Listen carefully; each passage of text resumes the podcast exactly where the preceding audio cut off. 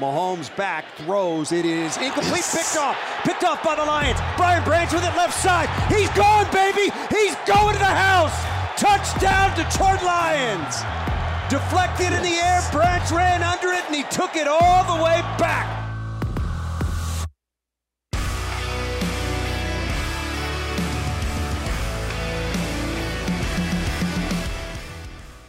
No Brian Branch for the Detroit Lions uh, Sunday against Carolina. No problem. No problem. No Amon-Ra St. Brown. Yeah, no worries. No problem. I am Tim Twentyman. This is PJ Clark. This is the Twentyman the Huddle podcast, and we are coming to you post Lions game as we do every week, and post Lions victory. PJ Clark, a, Get, a convincing, get used to that. a convincing um, Lions win 42-24 at home against the winless um, Carolina Panthers. It, it improves Detroit's record to four and one after five weeks, and and I think how I would describe this win, and, and I know we're going to hear a, a comment from Dan Campbell, and, and he kind of talked about the same thing. It's complementary football.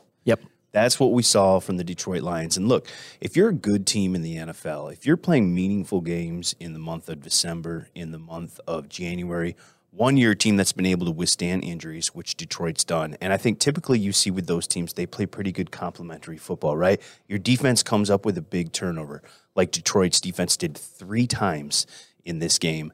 And the offense turns those into 21 points. Yep. And then the offense just continues to roll behind David Montgomery and his 109 yards on 19 carries, another touchdown. Um, there's two games in a row with 100 yards and touchdown for him, and it's just the special teams. Riley Patterson doesn't get any field goals, but he makes all six of his extra points. The two punts that Jack Fox get drops him inside the 20 yard line. It's just it's complementary football, Peach, and that's what good good football teams do. It was it was just an incredibly well rounded game, especially again in the, the that's back to back. It's back to back games, but really it's back to back first halves. Just excellent by by the defense coming out firing. I thought it was interesting that Carolina won the toss, took the ball. They wanted to come out and, and start this game on a good note, and defense never let them even breathe. Never, never, never even let it get a, a chance to to take advantage of getting the ball first. And the most important statistic in football is, is we all know, as you guys out there know, it's turnovers. And you look at the sheet with Detroit, it's three nothing.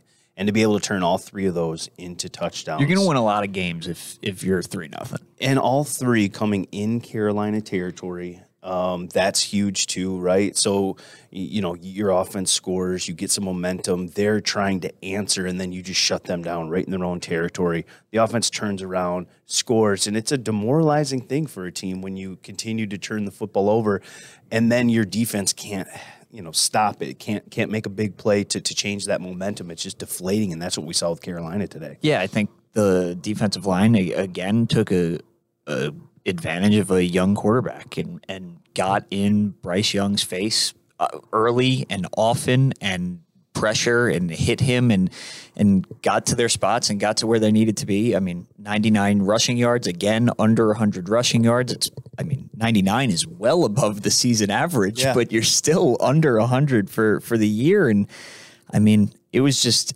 everybody only one sack, but you got all the pressures. I mean, the pressures were created, the turnovers, and Alim McNeill uh, uh, stringing another, a third great game together, getting getting in on that forced fumble. I mean, that was just uh, again, defensive line came up big today. Let's hear what Dan Campbell had to say about this win to open up his post-game pref- press conference because I thought he said it perfectly. Okay, um, you know, it, there's nothing better than when um, you know you you uh, you tell your cons- your your team just concerns and you talk about it, and your team tells you, Coach, just freaking relax. All right, we got it, and they did that today. You know, um, they came out, they uh, set the tone for the game, and, and really never let off the gas. And uh, man, you talk about complimentary football. We've been we've been talking about it was time for us to get a knockout, uh, a strip fumble that we we got. You know, we talked about our D line coming up with one. Hutch got one. Uh, you know, come away with three takeaways and turn those into 21 points offensively. You know, that's complimentary football. So. Um, just an outstanding job by those players. Um, who, and I've said it before. I'll say it again. They don't. They don't care who we play. Um, it's competition, and they show up. And um, so they're not worried about the elements, who they have, who we have, what the records are, and I, I'm just I'm proud of the way we showed up.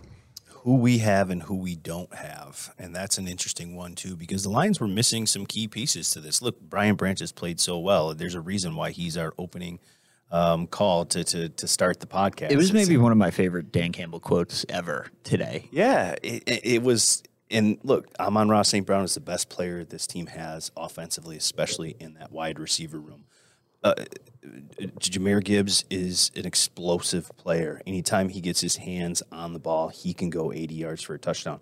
All three guys weren't playing today, and I, I don't know if you, you even noticed. I mean, he he coach said a post game. I it really might be my favorite Dan quote ever. Is that at some point, you know, you play so many games with so many injuries, you just get good at it. Yeah. And there, today was a, a, great example of that. I mean, Mar, Marvin Jones, a slow start to the year, stepped up, moved the chains on a, on a big to get a big first down. Brock Wright had three catches today. Kalif stepped up. Josh Reynolds, again, steady Eddie when when they need him, and you know Sam LaPorta didn't have to do a lot for his two touchdowns. He was wide open on both of them, but he caught him and, and he scored. I you mean, know, it's, and I thought that first possession was a perfect example. You know, Kalif Raymond comes out, gets a 20, what, six yard reception. Yep. Then, boom, we get a 23 yarder to Marvin Jones, who, you know, hasn't been a huge part of the offense. And then, boom, the guy who's been kind of your rock when he's been in there, a guy that they've leaned heavily on, and David Montgomery with a 42 yard touchdown. So, three plays,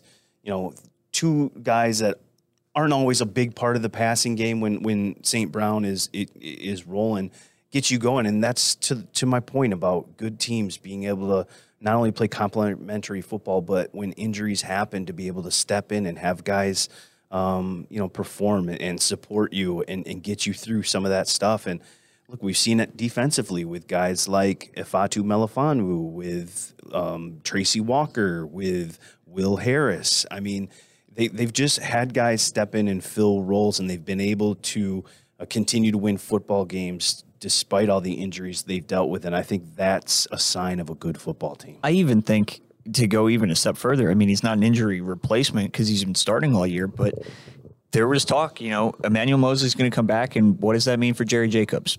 Ever since that talk started, Jerry has had three interceptions and, and gotten his hand on on seven passes, I think it is, and he stepped up and you know, Moseley goes down again today, and that's it. Just next man up. Everybody. Will Harris was incredible today. Broke up a, a touchdown in the end zone. Nine tackles for him.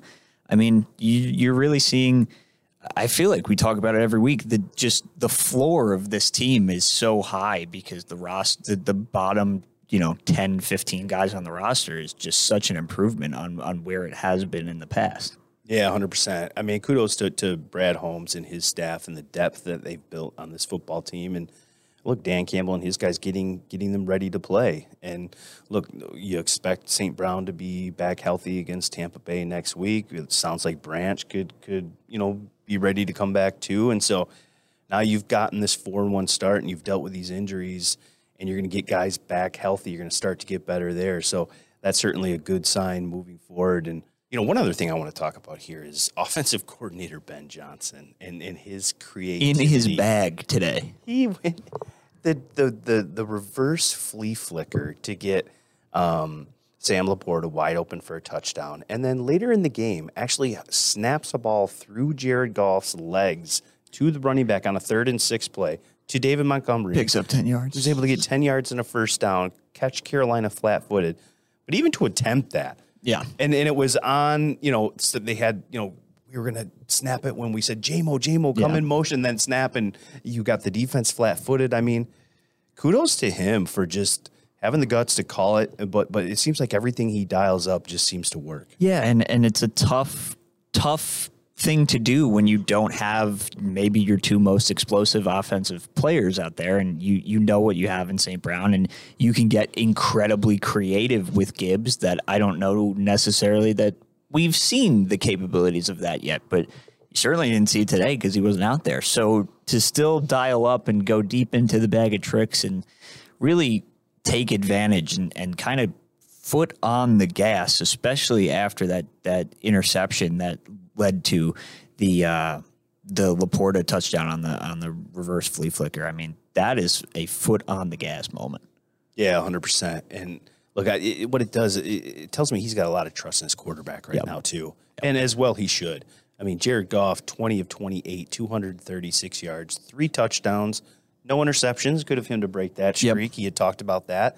132 passer rating, and he also rushed for a touchdown too. I mean, when your quarterback is playing as well as Jared is right now, you're getting contributions all over the field, and you're you know running for 159 yards, averaging 5.3 yards per carry, and then your defense is playing well. I mean, this is a top 10 offense and a top 10 defense right now, Peach. That's uh, I mean, that, it's a really good this place to a be. Good football team, and they're beating teams that they should beat, and it's not one of those things where they're just you know beating them. They're No, these are like resounding victories. I mean, Detroit was clearly the better football team in Green Bay last week and against Carolina today. It wasn't even close. No, And I don't know how many times. Look, they've had big wins before, right? But I, I just can't remember a time when I've been like, Carolina has no shot. Yeah. Like it, at the end of the first quarter, I was like, it's going to be really hard for Carolina to win this football game because Detroit was just a better football team, and you could see it in all three aspects. Yeah, and I mean, 42 points. You, no matter how good or bad your defense is, if you score, if you are scoring 42 points, six touchdowns, you're going to be in a really good spot. And that's a credit to Ben Johnson. That's a credit to Jared Goff. That's a credit to David Montgomery, who again, I mean, you're seeing that yards per carry creep up and creep up and creep up every week now. I mean, he got to 109 on only on on only 19 carries this week after being in the 30s last week. Efficient.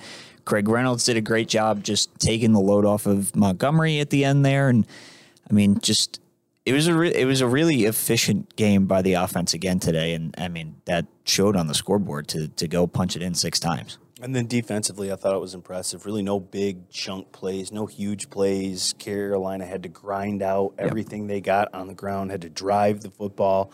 Um, they played everything in front of them. You mentioned just the one sack by Hutch, but um, got pressure on him. I thought Bryce Young did a good job of getting rid of the football in some dire situations when he was about to get sacked.